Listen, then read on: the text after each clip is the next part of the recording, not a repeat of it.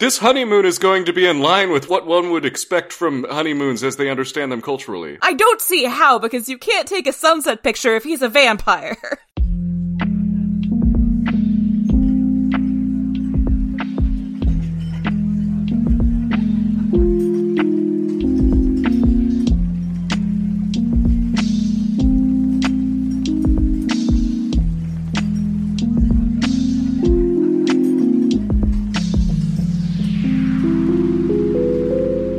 Welcome to Watching Movies at the Bar, a podcast about bar movies and movie bars.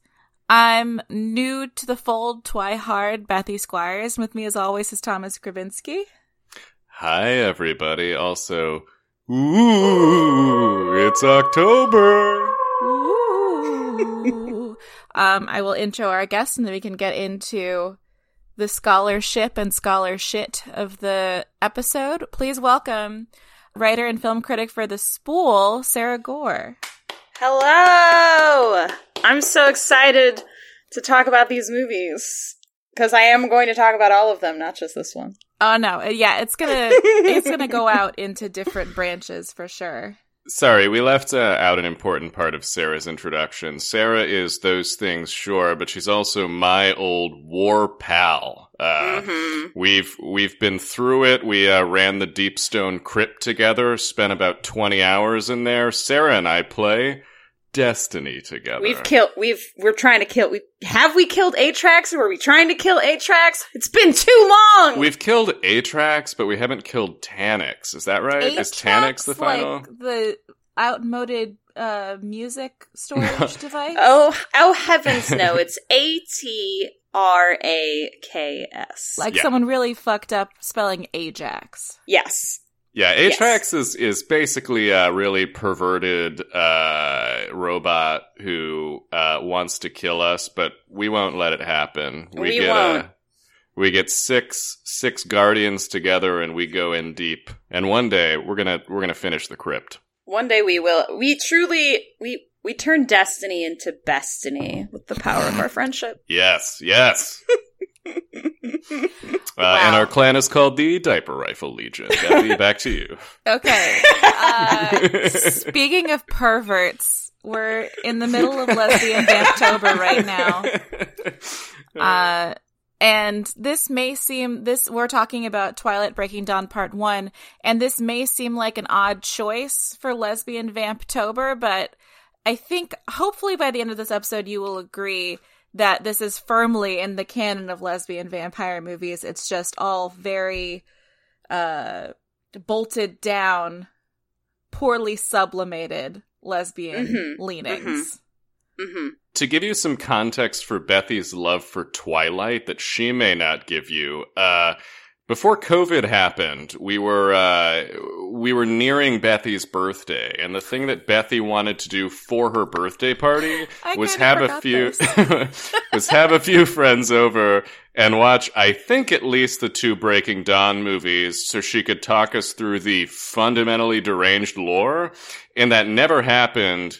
It still should happen. I will say my experience of watching this movie was lesser because Bethy was not there to guide me through it. So what I really wanted for my birthday was to sit at the front next to the TV. And whenever people had a question... Like facing the class. Yes. Yeah. Because the teacher screening a movie. Because in Japanese silent cinema, before the invention of sound in Japanese cinema, they didn't have subtitles. They had a guy who just told the story. I would be that for Twilight Breaking Dawn Part 2. But anytime people had a question, like, what the fuck, who is that, why is this happening, who is that lady at the wedding, I would pause it and then explain for like 4 minutes, and then we'd start the movie again. I projected it would take, I don't know, 4 hours maybe. Yeah. But that's what I want. It's so funny that you wanted to do this for free as a gift to us on your birthday, when I feel like a bar could pay you for drawing a crowd to talk them through Twilight as they drink, overpriced blood red cocktails. I think you guys are doing emotional labor by letting me yammer about Twilight. I currently don't have a therapist. I just talk about Twilight to people who are willing to let that happen to them. Look, that's my experience with the Twilight Saga. Was my older sister also did not have a therapist, and as a labor of love to her, I was like, yeah, I'll watch these fucking movies with you because I'm a good sister. And also I've maybe dragged you to kind of a lot of Harry Potter movies that you didn't really care about. And that's sisterhood. I think those are empirically like so much better. But like Twilight is like so unhinged that like it goes toe to toe in terms of magnitude, but maybe not quality. Yeah, it's like this. That's also my experience with Twilight is that I had a friend, Sarah Cologe, friend of the podcast, co-host of our like cousin podcast Bimbo Summit, who read the books and then explained them to me at a coffee shop. And I will forever remember the day that she explained imprinting. Oh my God. Like that's just in there now forever. Oh yeah. Oh, that happened with my sister as well because she read the books and she was like, let me tell you what happens. And I had so very many questions. But she got to have Bethy's dream experience more or less because it was just us watching the like first couple at her house where she, as I'm just like, what? Like, please, like what? And she's like, okay, don't worry, I've got this.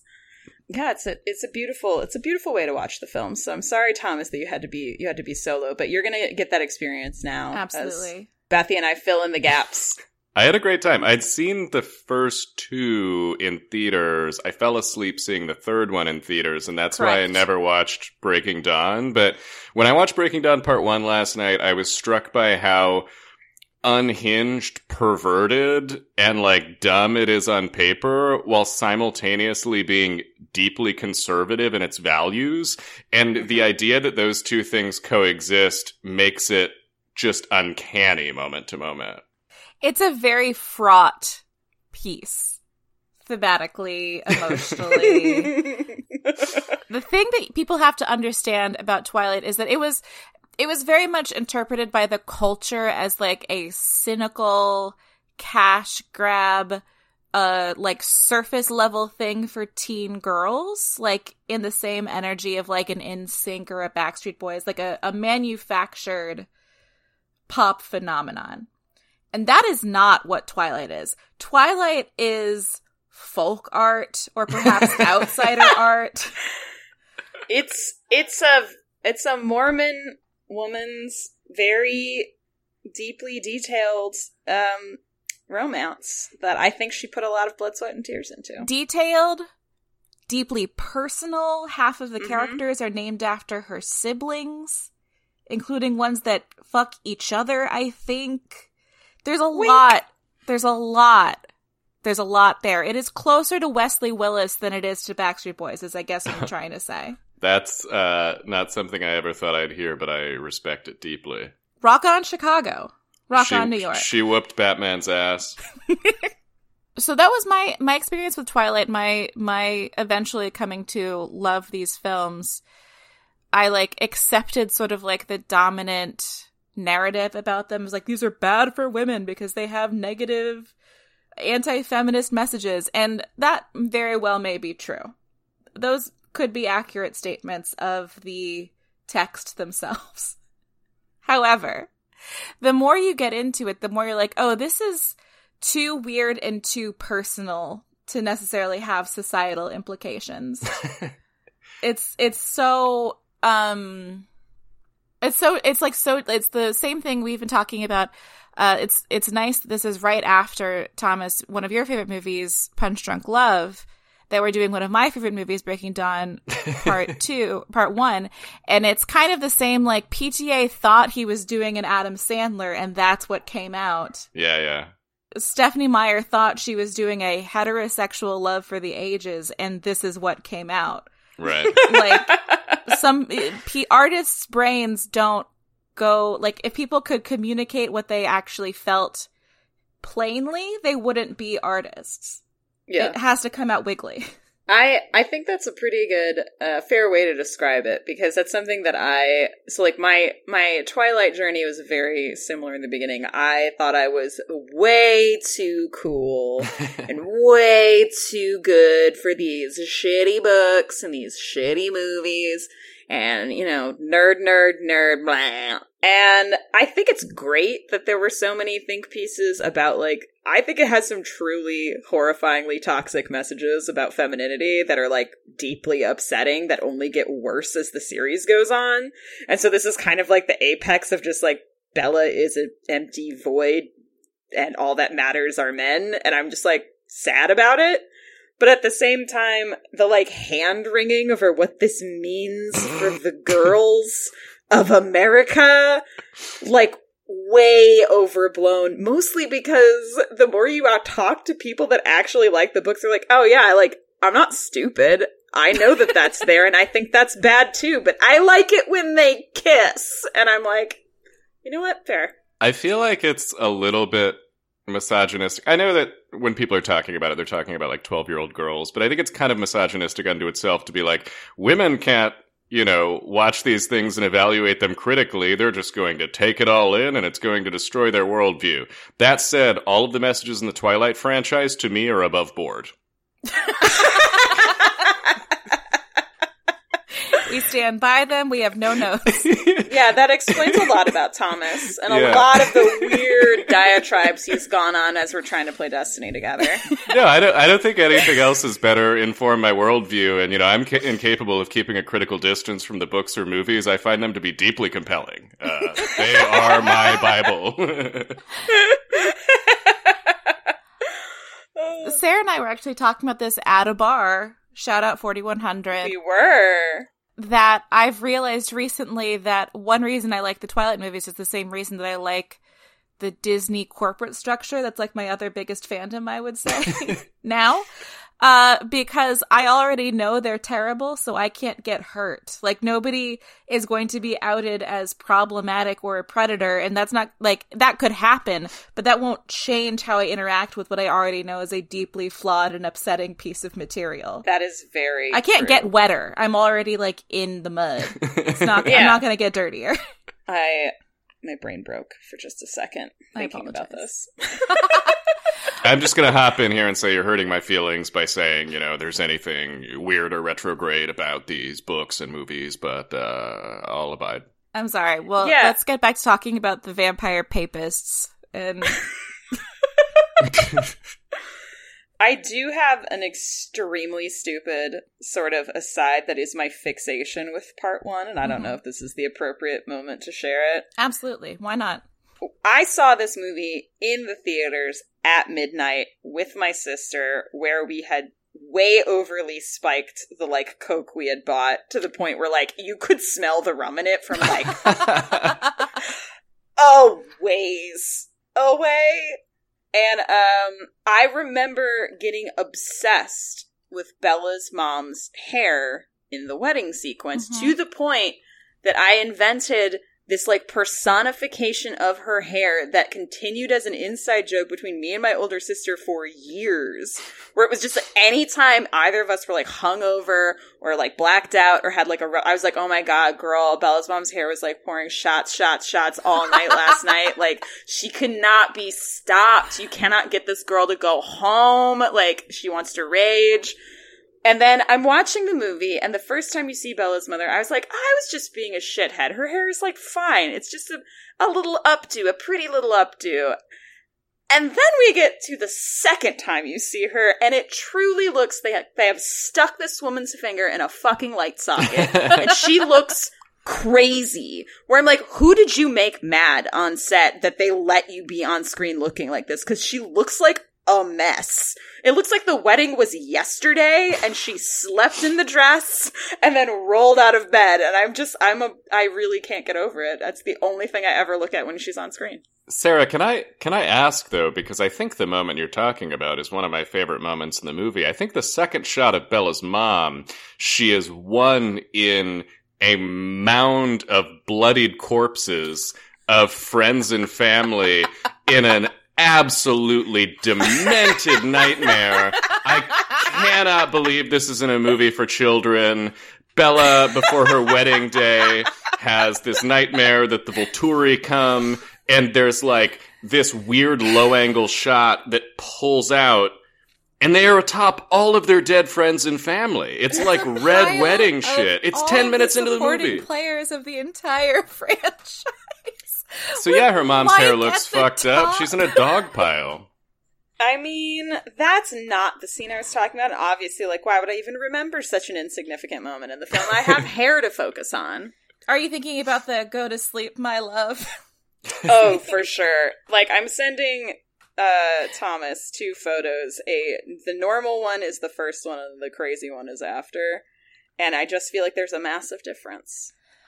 The way that Stephenie Meyer characterizes Renee is just one of the deeply entrenched misogynies that she never got a chance to unpack. But one of the things we were talking about at the bar, though, besides never wanting to get hurt again, is I have come to believe that Stephenie Meyer is if not just a completely closeted lesbian or like just in denial about it, but is like, there are queer feelings inside of Stephenie Meyer that she is not willing to address, and they are rife in Breaking Dawn Part 1, which in theory should be the straightest movie ever made because it is about a wedding, a honeymoon, and the birth of the firstborn child. Like, those are some of the straightest things people can do, and yet they do them the gayest fucking way humanly possible. It is a movie at war with itself. That conservatism is constantly upended by bizarro stuff. Like, trying to make it so horny, because now it's allowed to be because they're married, so that's okay. While still being, like, so upset at the idea of, like, sex on some level, where I'm just like, what do you want to talk about, really, Stephenie Meyer? Like, you can be horny. Do you know that? It's okay. And, like, the way that pregnancy... This is obviously a monster pregnancy, but the way pregnancy is body horror in the book and in the movie, that it eats you from the inside, that... This is not in the movie, it's just in the book, but when a woman who is about to give birth to a hybrid... her water doesn't break. She vomits a fountain of blood. She just expels blood from her mouth. And that's how you know that it's time to give birth. The backbreaking was Bill Condon being like, no, we can't have her just vomit blood everywhere. That'd be crazy. It's helpful to hear you tell me what is not typical of a pregnancy in this movie. But not to get us too in the weeds, Sarah, I just looked at the pictures of Bella's mom. You're right about the hair. I know I am. I can't. I truly can't. Like, this is a woman. This is a woman who's not okay. Like, she's deeply unwell.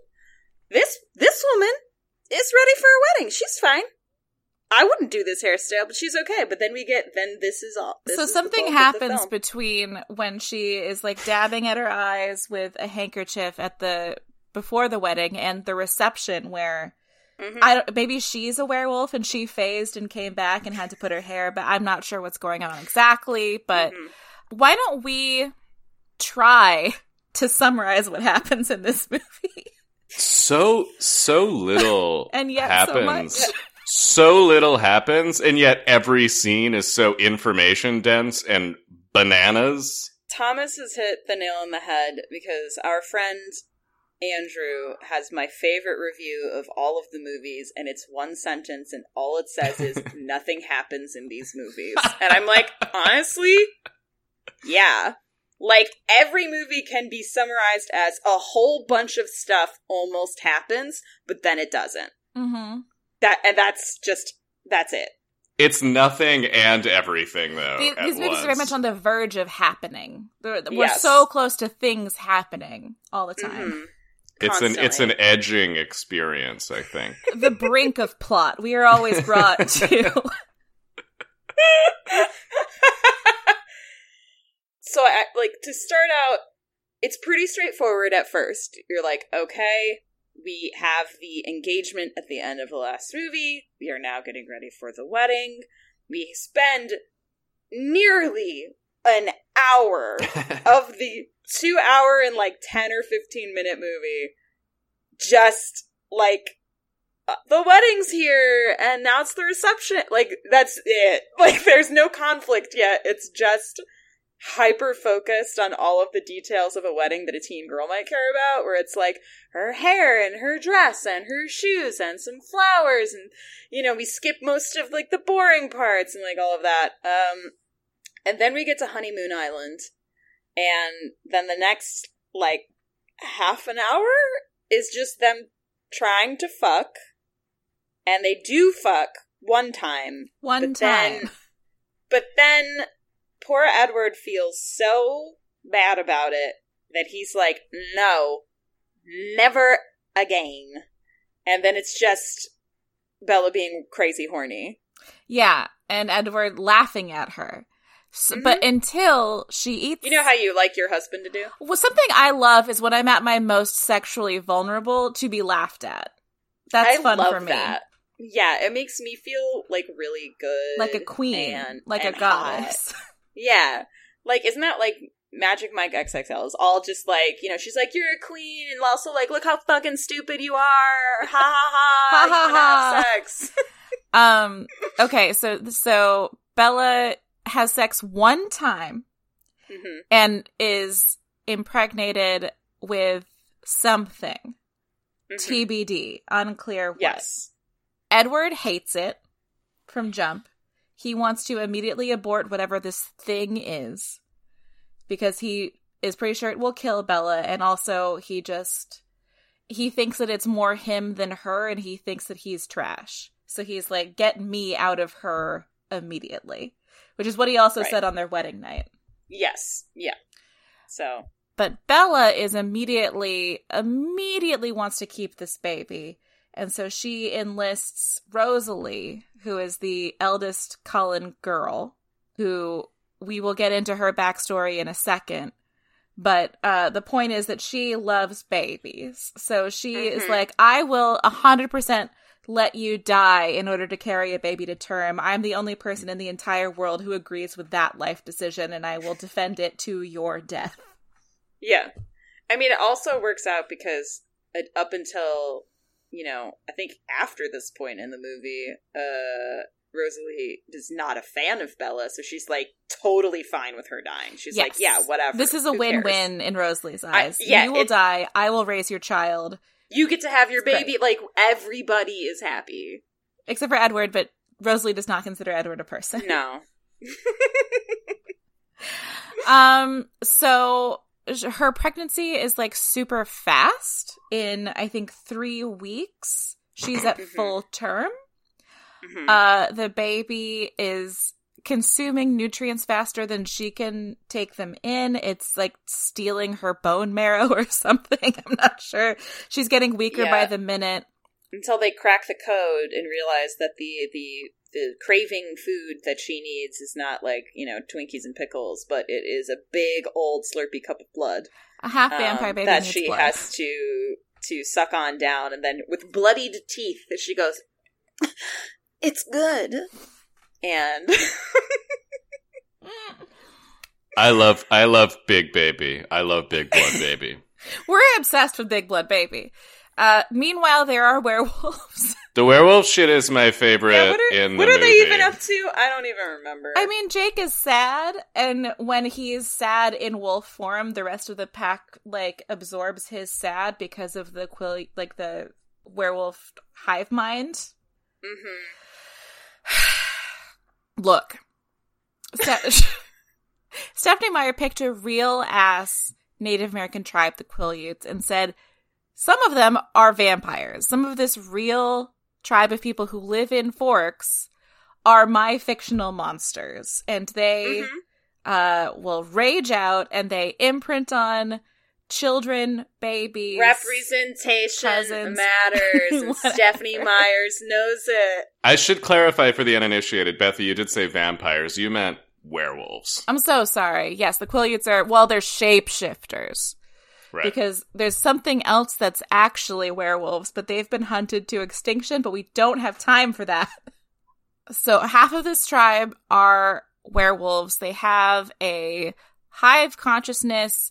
The head of the werewolves is the alpha, and he can make anybody in the pack submit to him and, like, do his bidding. He has, like, mind control powers over the rest of the pack.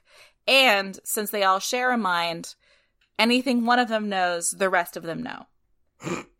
This is important. I'm learning a lot of things about the movie I have seen multiple times. So Jake is in love. Jacob is a werewolf who rejected being an alpha because he was too horny for a white girl to, like, attend to tribal duties. Yeah. Like, this is canon. This is just what happens. Mm-hmm. He's like, I don't feel like being the alpha of the pack because I'm too horny. Can't be bothered. So instead, this guy named Sam winds up being the alpha. But Jake is sad that Bella is choosing to marry a vampire and become a vampire and thus fucking die rather than be with him. And this offends him personally. As it should. Bella comes back from her honeymoon. She is 9 months pregnant and wants to carry it to term. And Jacob is so upset by this information that he wolfs out and, like, runs away, shredding his clothes and wolf. And by wolfing out while still digesting this information, now the pack knows this information. Sorry, I need to say that before he wolfs out, I know we can get into the granular later, but he, like, drop kicks a dirt bike.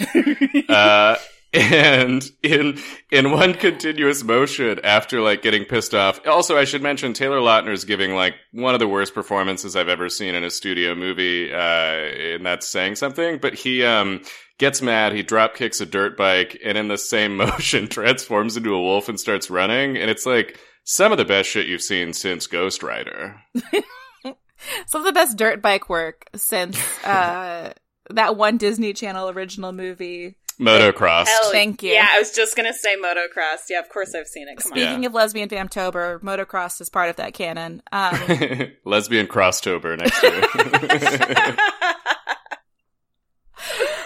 year. Okay, so now the shapeshifters, the werewolves, know about this freaky half-vampire baby, and they're like, no, this can't happen. We're going to have to kill Bella before it can be delivered, because if we have a vampire baby on our hands, it might eat the whole world. Like, they're not sure exactly what would happen, but they hate the idea that anything could happen.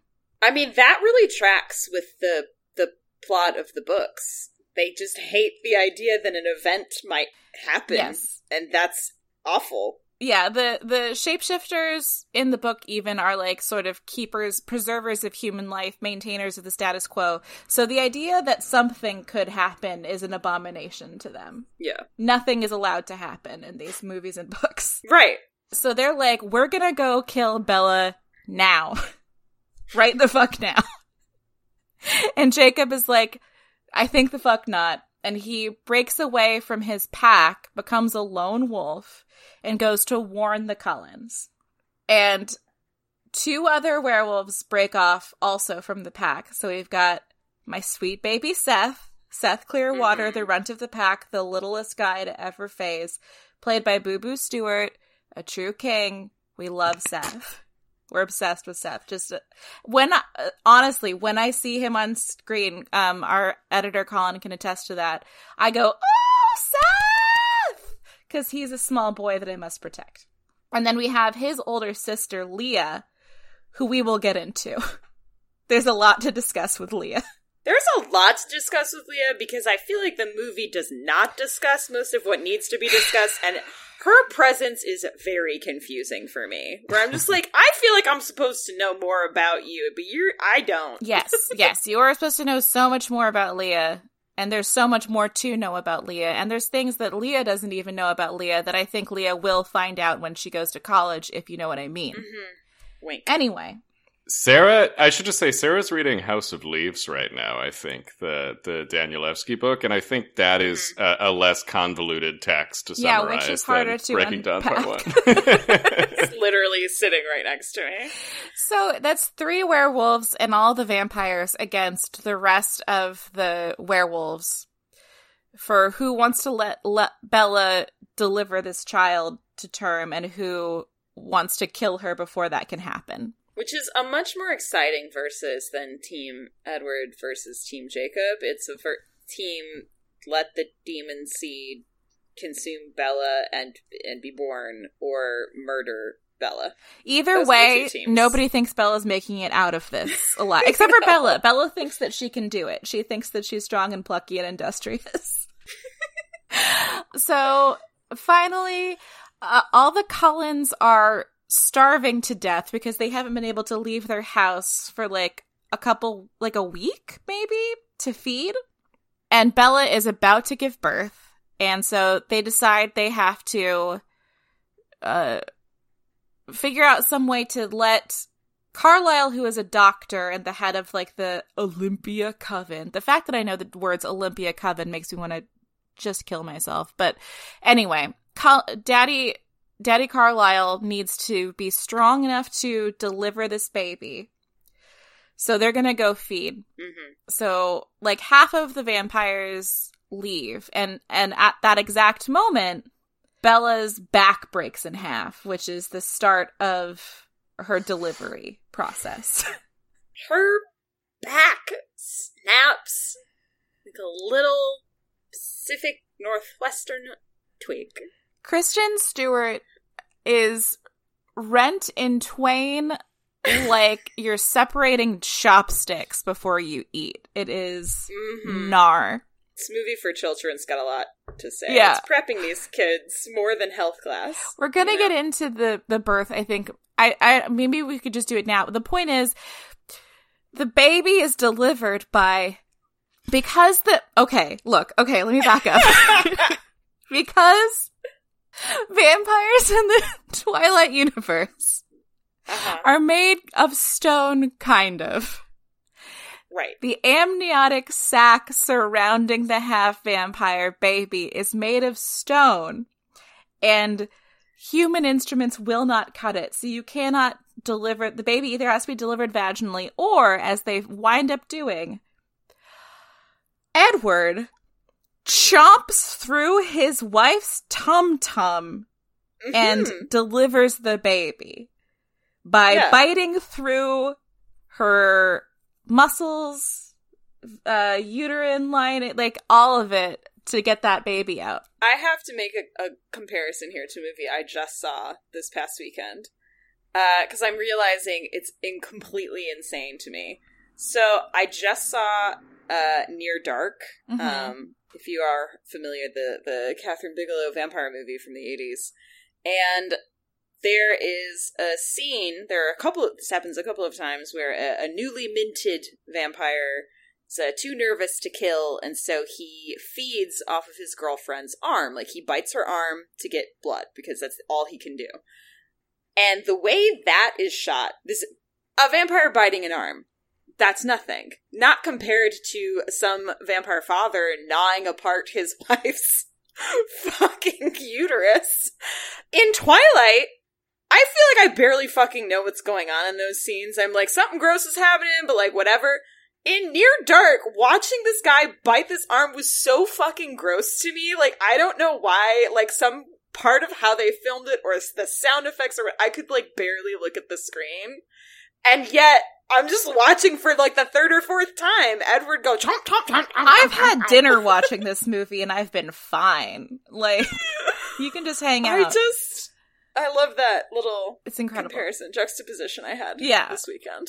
So the baby is delivered. Edward injects Bella with his venom because in the Twilight universe, vampires turn people into vampires by injecting them with venom, which looks like silver silly putty, but not right now. We're not going to talk about that right now. And Jake is convinced that Bella has died, and he's very sad about that, and he wants to kill the thing that killed Bella. So he's like, this is sad, but real quick, I'm gonna kill this fucking baby. That's his plan. Yeah. So he walks into the house intending to murder this infant. Mm-hmm. And then the sky parts and the sun comes out and the music plays. Symphony of romance. And Jacob imprints on the baby. On the baby. Which solves everything. Because... he's like, damn, Gil, look at that baby. The vampires... that's for me. The vampires can no longer kill the baby or the Cullens.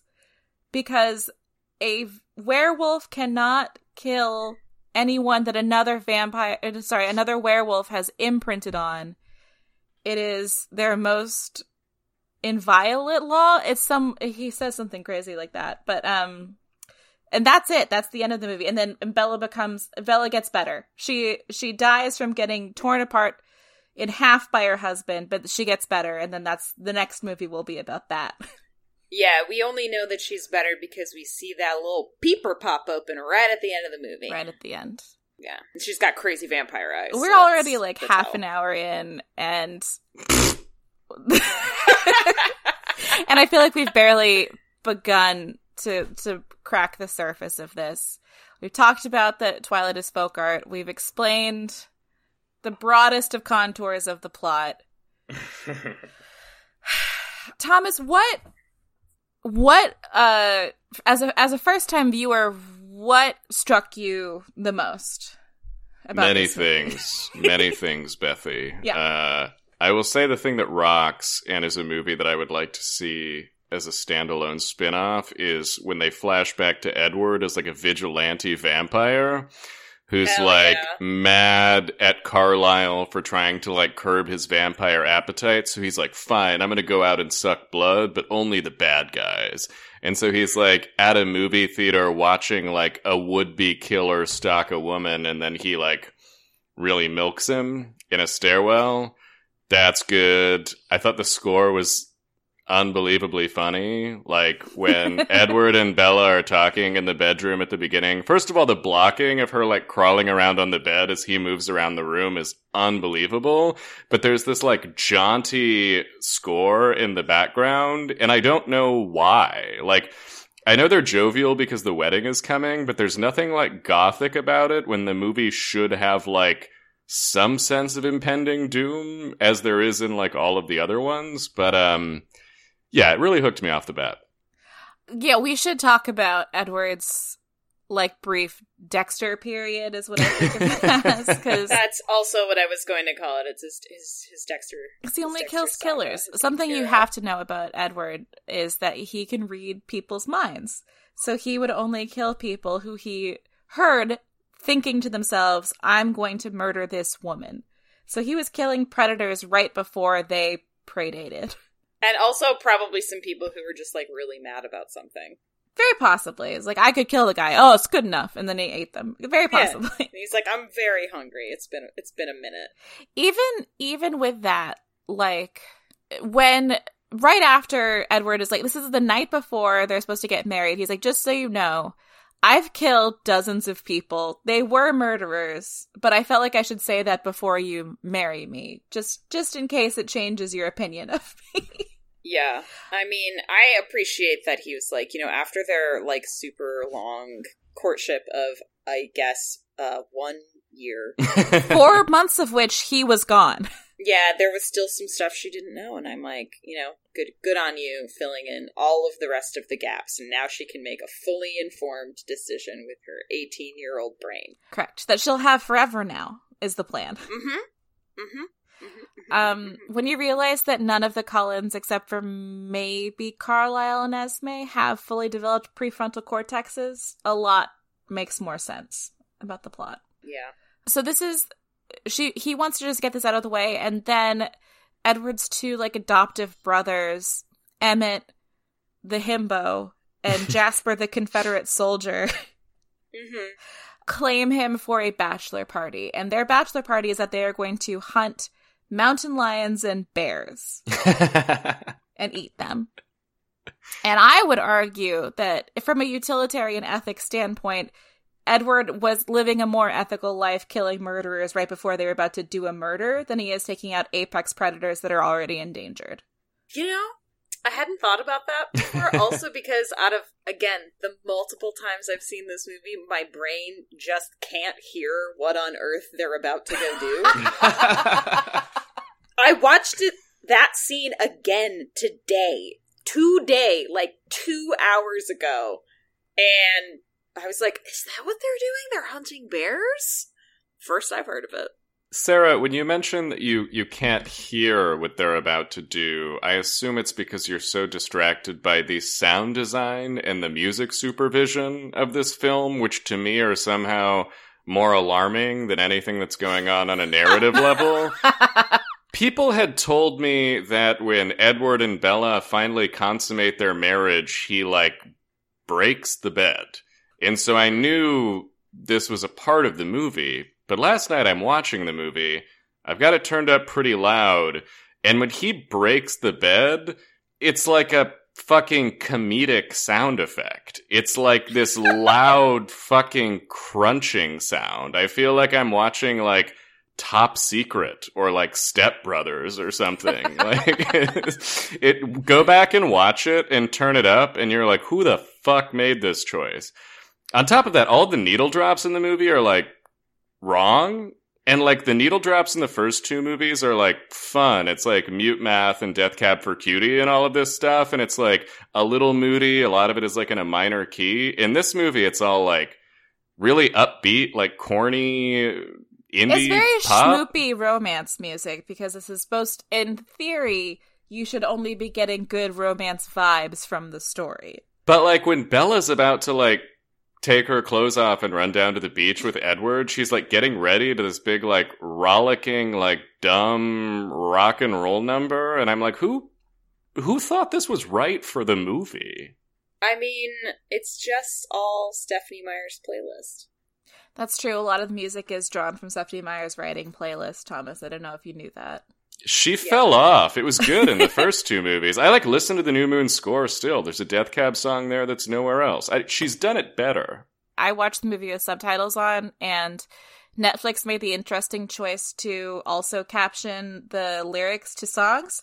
So in the scene where Edward and Bella are actually getting married, you can just read the song that they play. It's I know it as a song, but I've never, listened to the words. But there's something about an American mouth and, Yes, I did that, too. And that was the song from the first movie in the gazebo. But, the lyrics are so bad. They're so weird. It's, about, crickets and, rotting driftwood and an American mouth and... Sorry, that's a tangent. But the music in the movie is terrible. Except for Edward's piano theme, that's good. That's always a hit. That's always gonna go. I just think all of the songs are good.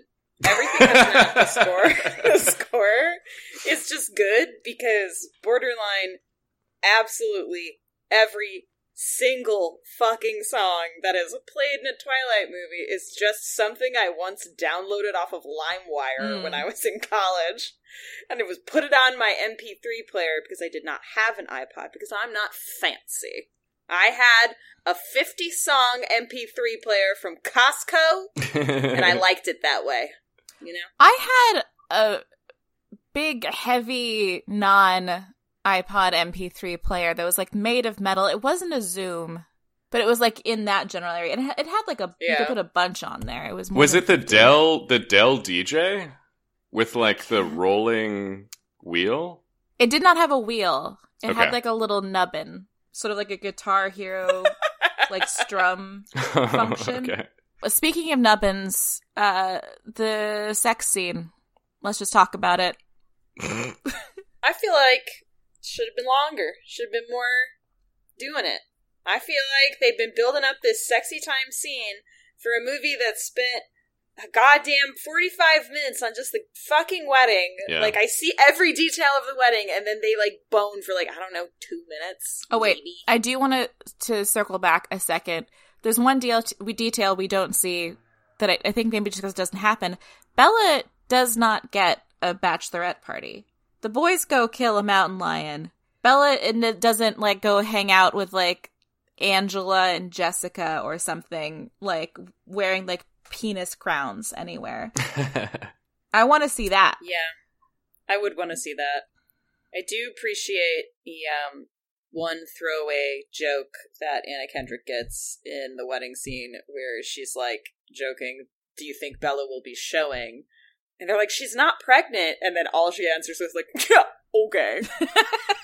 Who gets married at 18? And I was like, thank you for putting this in here, because that is the question half the audience is asking themselves. Yeah, the audience would be asking this if this were, like, characters in a world that we recognize, but I kind of feel like watching Twilight, it's like everyone in these movies would get married at 18 or 19. Like, everyone falls in love with the first person they see at school when they're 15. I don't know. Mm-hmm. I also say in the book, those thoughts are given to Charlie. It's her own father who thinks that she's pregnant, and that's why this is happening. Poor fucking Charlie. Honestly, makes more sense that way. I mean, not that it doesn't make sense for a classmate to also think it, but, like, it makes more sense where he's, like, maybe okay with it, where he's like, well, if you're pregnant, sure, I guess, get married, my child. But I will hunt your husband down and kill him with my gun. Yeah, yeah. That I bought. Yeah. My dad has said that about boys. That I've dated. Yeah, back to vampire sex, or vampire and human sex. This is the point of the movie. This is the one where Bella and Edward finally fuck. In many ways, the whole series has been building to this moment, and I'm hearing from you, Sarah, that you feel like it's not long enough by any stretch.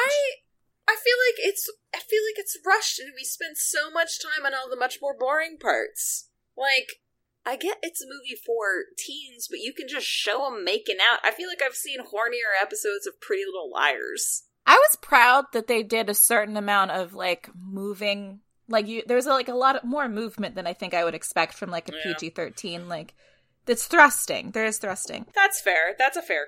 I mean, I know that Thomas does not like the sound mixing in it, which... I didn't notice the bed break. I believe you that you can for sure hear it, because I feel like you can hear, like, the feathers drop in the next scene.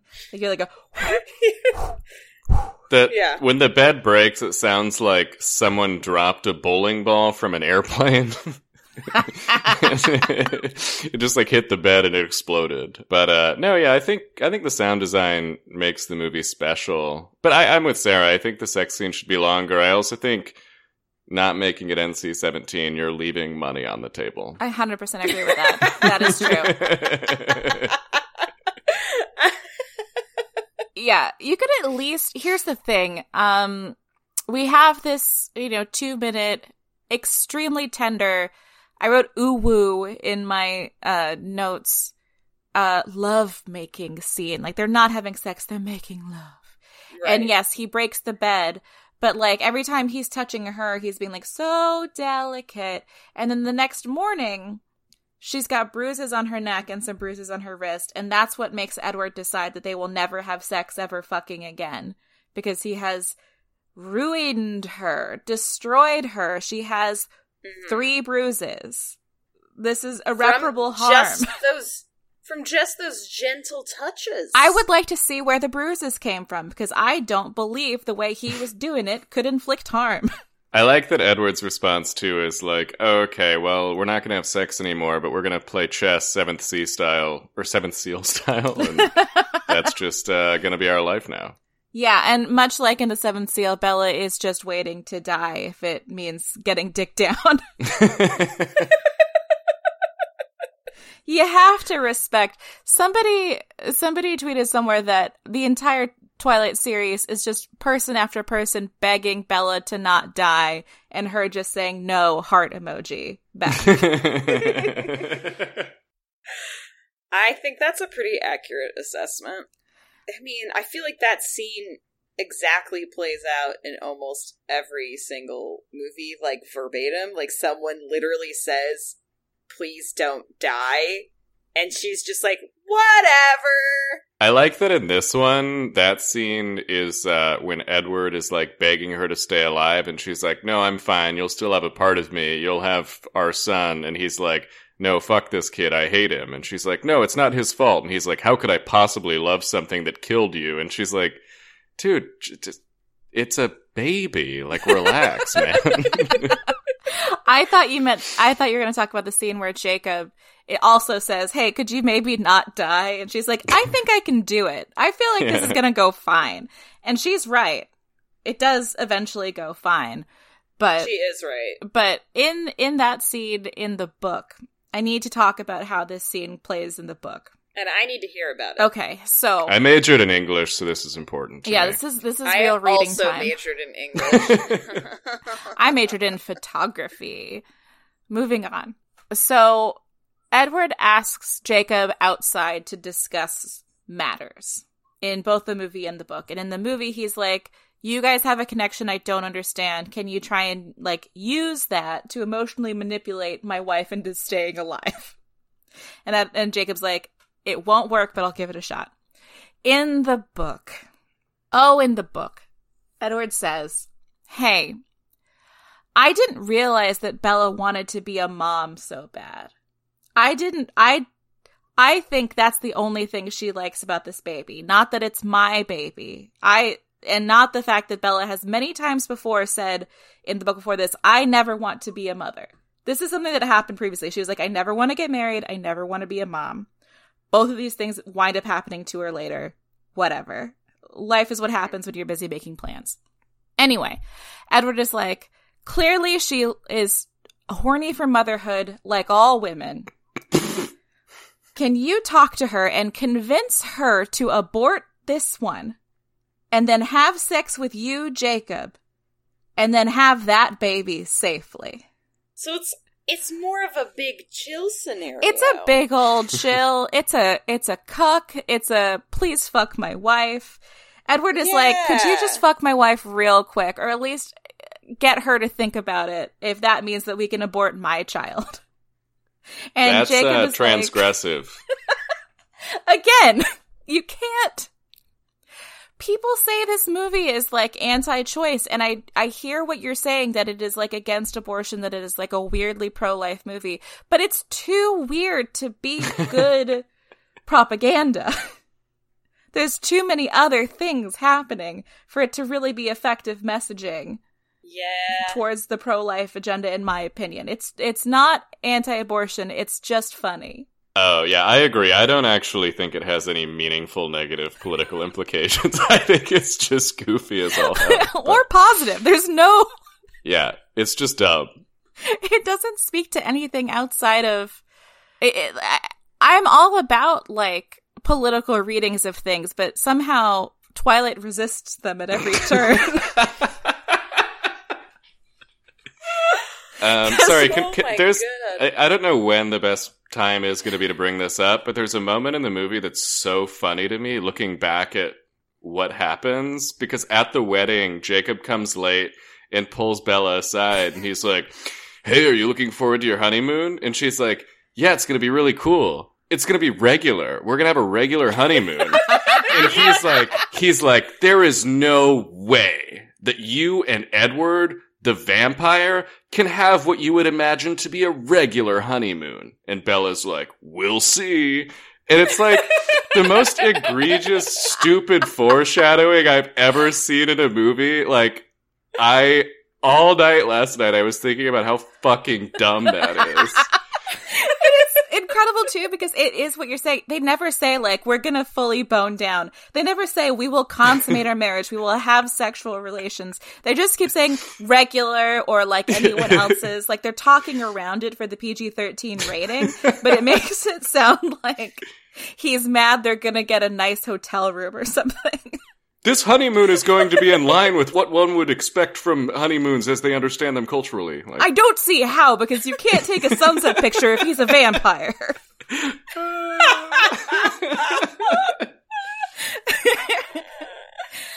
It is not the most regular of honeymoons, because she is, like, she isn't not kidnapped, because she is taken somewhere that she doesn't know where it is.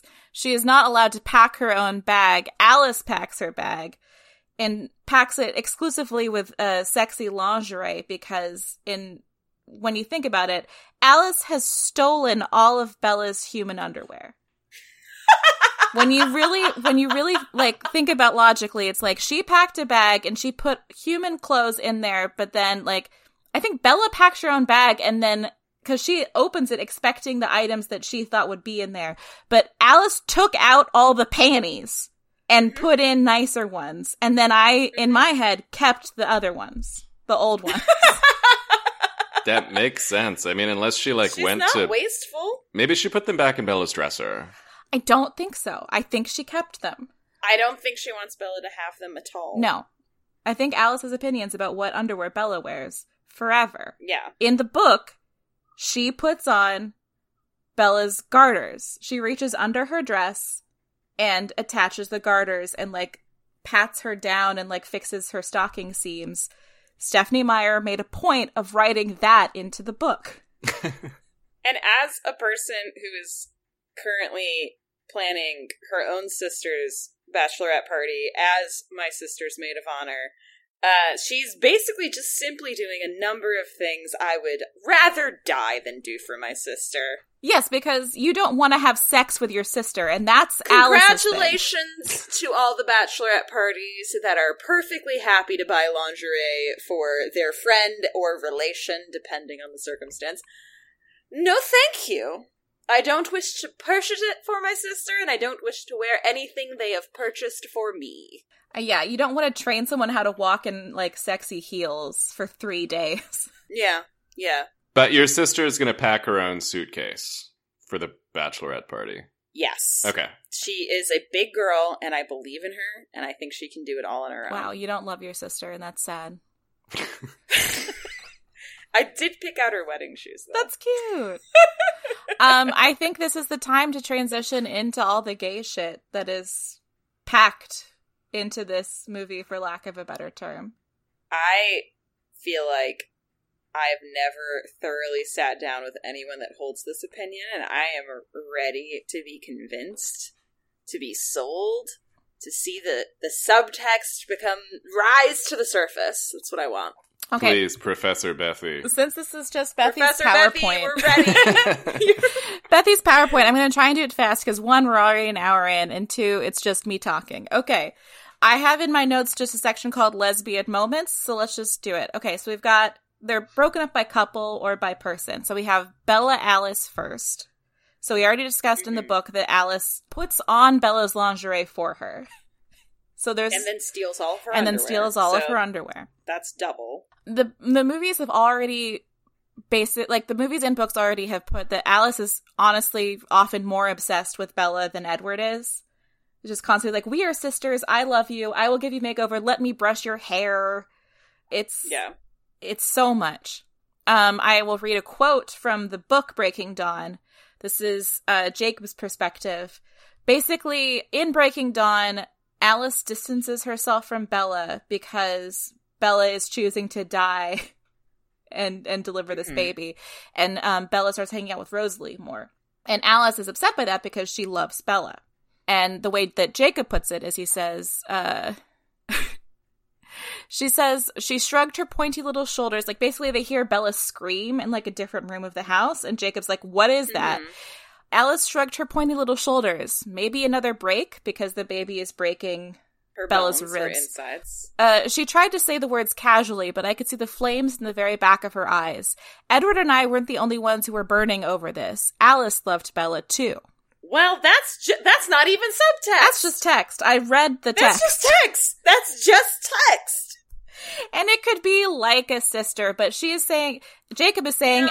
Alice loves Bella in the way that me and Edward, two men who are deeply sexually attracted to this woman, love her. Yeah. Sarah majored in English. We have two English majors on the pod. I have read books. So then Bella kind of decouples from Alice and starts hanging out more with Rosalie. And Rosalie, whether it's a just protective urge for the baby that she wants to take after Bella is dead, or whether she actually does start to feel for Bella now that Bella is being more femme and, like, choosing motherhood. Unclear, but there's vibes there, too. Mm-hmm. She bathes her. She's the only one who's allowed to see Bella naked after a certain point. Edward isn't allowed in the room when Bella is naked after a certain point. It's an intimacy, if not a romantic love, that is deeply there. And then we have Leah fucking Clearwater. Leah Clearwater is the only woman who has ever become a werewolf in the entire history of the Quileute tribe ever. In the movies, they don't really talk about that. They're just like, oh, that's weird. She's like a woman who's like she's a shapeshifter. Huh, weird. In the books, Leah phases into a werewolf, and the shock and the shame of it is so great that it kills her father.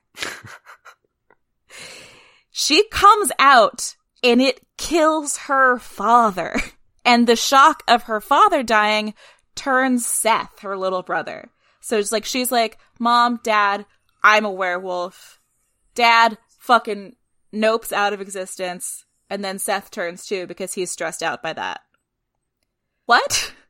Like, and the book, like, loves to punish her because she's doing this masculine thing of being a werewolf. Like, it's possible she won't be able to have children because phasing, like, you can't change if there's a baby in there, I think, because then is the baby going to turn into a wolf? Like, what's going on there?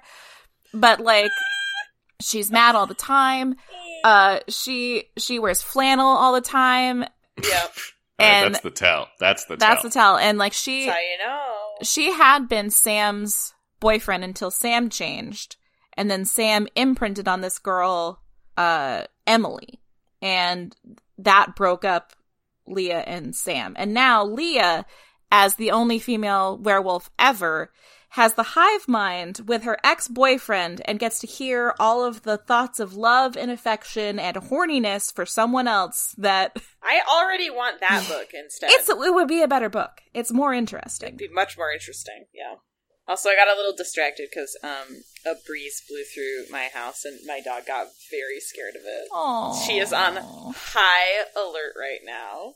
Is your dog a shapeshifter? She is, but the only shapes she shifts into are log when she's asleep and scaredy cat, which is every other waking moment of her life. And when she became a log, did it kill her dad? I'm going to say it could have. We don't know. I don't know. There's simply no way to know. So I will put it to you that Stephenie Meyer is somebody who thinks the way that you talk about your female friends is that you're constantly describing how they are the most beautiful people you have ever seen in your entire life. Because Bella is constantly just talking about what smoke shows the Cullen women are. And Leah. Yeah. And the Denali clan. She's just like, the books is just like, oh, it's like she's the beautiful hair, auburn skin, thighs for days, blah, blah, blah. Just body, yada, yada. Like, she won't shut up about how hot women are in the books. It's a world where heterosexual love is biologically enforced. That you are born to be with one specific person of the opposite sex. Everyone who matters, i.e. all vampires and werewolves, are fated to have one true love forever. Vampires have mates, werewolves have imprintings, but it's the same deal. This is this compulsory heterosexuality. This compulsory heterosexuality has massive fallout for everyone else ever in everyone else's lives. Like, this compulsory heterosexuality, like, your one true mateness ruins the lives of almost every character who has a mate. Like, Bella fucking explodes from the inside. Jacob imprints on a baby. Like, all of a sudden, I'm like, my English major eyes just, there's a sparkle, there's a twinkle, if only the people listening could see it. Because I'm like, yeah! You're selling me! Like, this is correct! Sam is trapped in a love triangle. Sam attacks the woman that he imprints on, and she's mauled. Because that's, again, what Stephenie Meyer thinks being in a straight relationship is that you are, it's always one woman and one predator. It is a woman-predator relationship. One of the central, like, antagonist-loving relationships is James and Victoria. James is a hunter who used to hunt other vampires for sport. Victoria is a super hider. They chased each other. Like, he chased her. He stalked her for 2 years, decades, I can't remember, for like a really long time until they fell in love. And it's like, you're really good at not getting killed by me. You're really good at almost killing me. Let's kiss. Okay. That's what she thinks is like a normal love. Yeah, she set out to write The Mormon Love of the Ages, and then she wrote all the reasons why the trappings of heterosexuality are a terrible, terrifying prison. And then there's the grooming of imprinting, because not only do we have Jacob imprinting on an infant who is 10 minutes old at the point that he decides to kill the baby and then decides, no, wait, I love the baby. We have Quil and the girl that he imprinted on, who is 3 years old, and her name is Claire Young. Let's just put that, her last name is Young. I don't even want to think about that. Yeah.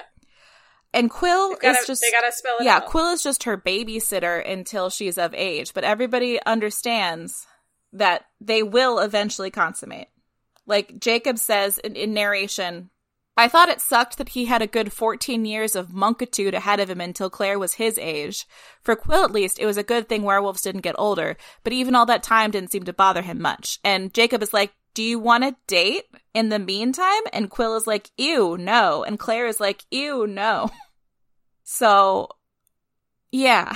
If you're listening to this podcast, pause it right now, Venmo Bethy your tuition, and then continue.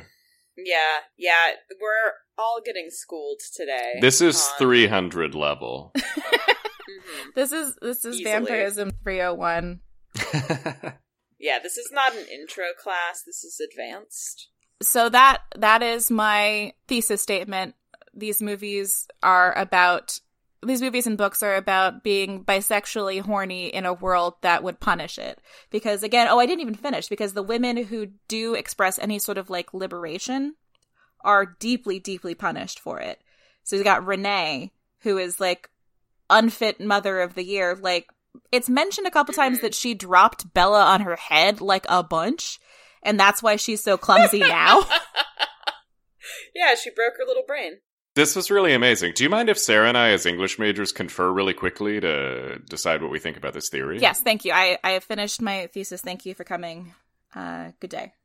Sarah, what do we think? I personally find this to be deeply thoughtful, born of an incredible amount of research. I'm inclined to say this rocks.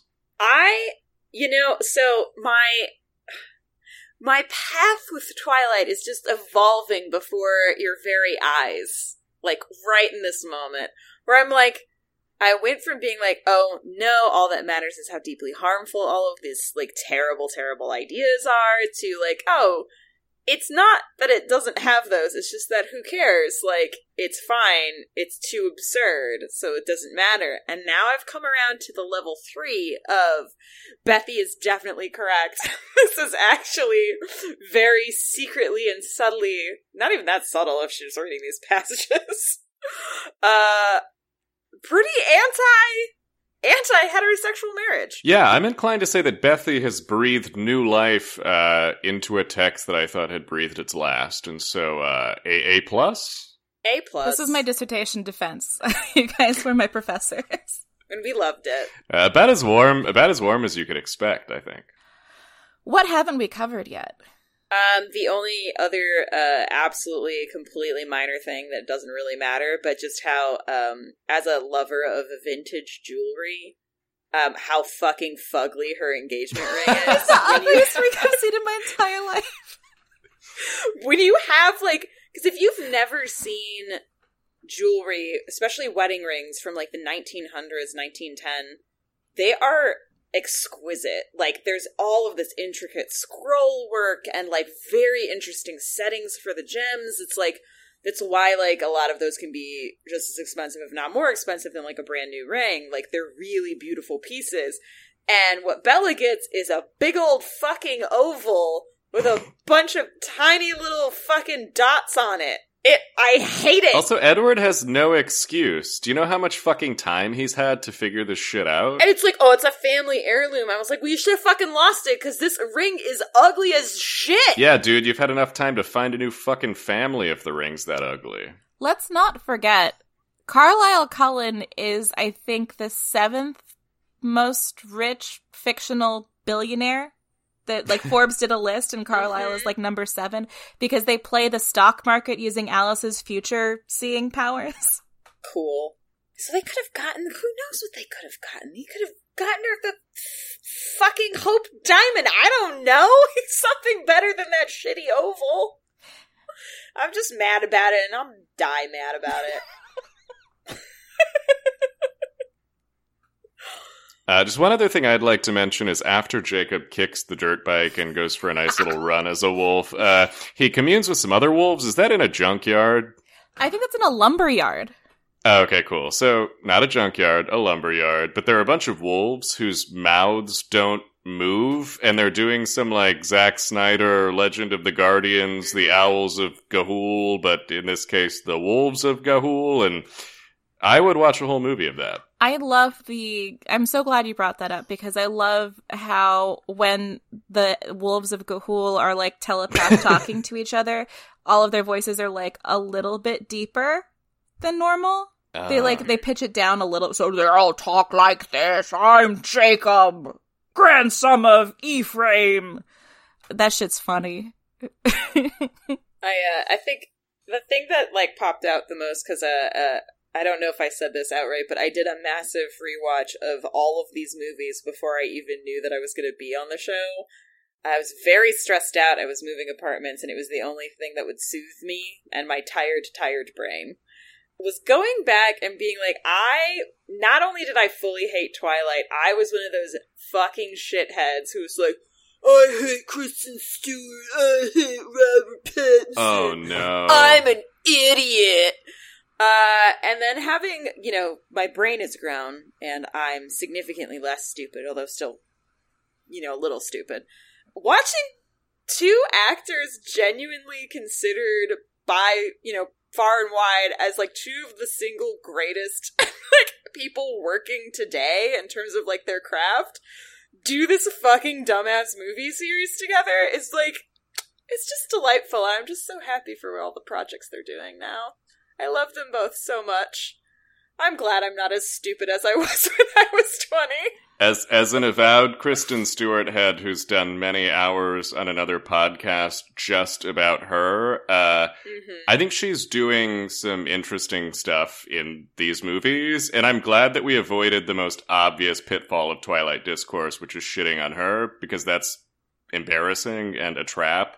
But, like, Robert Pattinson, especially when you put him side by side with Taylor Lautner is, like, literally a plank of wood, and Robert Pattinson is, like, doing this big considered performance, and, like, it's a little wacky, and a lot of times you're like, what the fuck, but, like, he's constantly, like, doing this big Edward thing.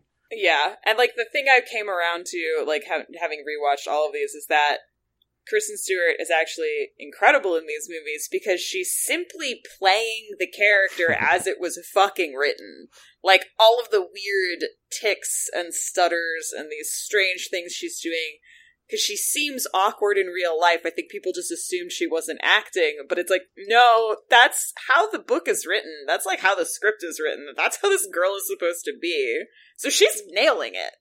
And I think people just didn't want to believe that she was trying so hard. It's so funny because, like, and then, especially for, like, the last two movies, especially Robert Pattinson would just shit on them every time he had to do press. Like, there's a video where he's talking about when he had, like, there's a scene in this movie where he kind of Googles the word baby and then is, like, horrified by the results. It was a Yahoo image search. It's not even Googling. He bings vampire baby, and and he's like, there's a video of him talking to a press person and being like, yeah, we've been around for hundreds of years, and this is what we're that this is what we have to do is just Google baby and see what we find out. But he sells it in the moment. Like, he, as much as he, like, hated being in these movies and, like, shits on them, he doesn't, like, half-ass it by any stretch of the imagination. Yeah, I agree with that. Yeah. I think we've all learned a lot today, and I think you could easily argue we've perhaps learned too much today. We'll let the listeners decide. We've all learned a lot about this movie and a lot about these books that we're never going to forget. No matter how hard we try, we're never going to be able to block it out. Yeah, no, never. I think choosing to do this podcast was kind of like Bella's leap of faith, choosing to marry Edward, knowing that there was potential trials on the other side, but that she would come out stronger than ever before. Yes, yeah, so our eyes have now opened and they're bright red because we are newly activated vampires. Yes. Yes. But of discourse. Yes. And we all have three of them. Mm-hmm. Oh, okay. Class dismissed. We did it. Sarah, where can people find you if they want to see your writing online or converse about the texts? I would love to converse. You can find me on Twitter at sgorr, G-O-R-R. You can read my work on The Spool. If you go to thespool.net, you can read my most recent piece on the 20th anniversary of The American Astronaut, which is a very, very good, very, very weird 2001 sci-fi space western musical. Very cool. I've never seen that. I don't even know what that is. I've seen part of it. I own it, and I would love to make you guys watch it with me. Absolutely love. It would bring me no greater joy. I would love nothing more. You can find more of my clips at my sarahgore.com. And Thomas, what about you? What's your social media situation? I'm on Twitter. You can find me at @handsome_pal. If you want to follow the show, you can follow the show on Twitter at @moviebarpod. Bethy, do you have social media, and does the show have an Instagram? Yeah, you can find me at BethyBSQU on Twitter or at Bethy Squires on Instagram. And if you want to follow the show, you can go to moviebar_pod on Instagram. And if you enjoyed what you heard today and want to do some direct action based on what you've heard, the Quileute tribe is trying to move. They are on the edge of that coast, and they're due to climate change, their tribal lands will be underwater soon. So you can go to Quileute Move to Higher Ground if you Google that and make a donation. Bethy, I'm so glad that you brought that issue up. I think that's really important. Now to make a kind of annoying plug just for us, if you're listening to this podcast, we've been doing this for a while now. We've done over 20 episodes. Obviously, you're already in the bag if you're making it to the end, but if you could subscribe on Apple Podcasts, that would be wonderful, or on Spotify, wherever. But also, if you could review us on Apple Podcasts, that would be amazing. We would love to have more 5-star ratings. I learned about this from listening to podcasts with larger followings. Yeah, they love it. They love for you to do that at the end. It's very important. Yeah, you gotta like, you gotta rate, you gotta subscribe. All of these. You gotta share. Follow, share. Engage with our content. Mm-hmm. I think Instagram is going to be really hot this month, right, Bethy? Oh, it's working so well, specifically today. Yeah, social media, by and large, has just been A+, no notes. That's right. It all works great and as it's supposed to. Yeah, we're trying to talk about different spooky movies throughout this month. This most hallowed of eves of months. That sentence almost made sense. No, it rocked. Anyway, goodbye. Bye. That's a good sign off this week. Yeah!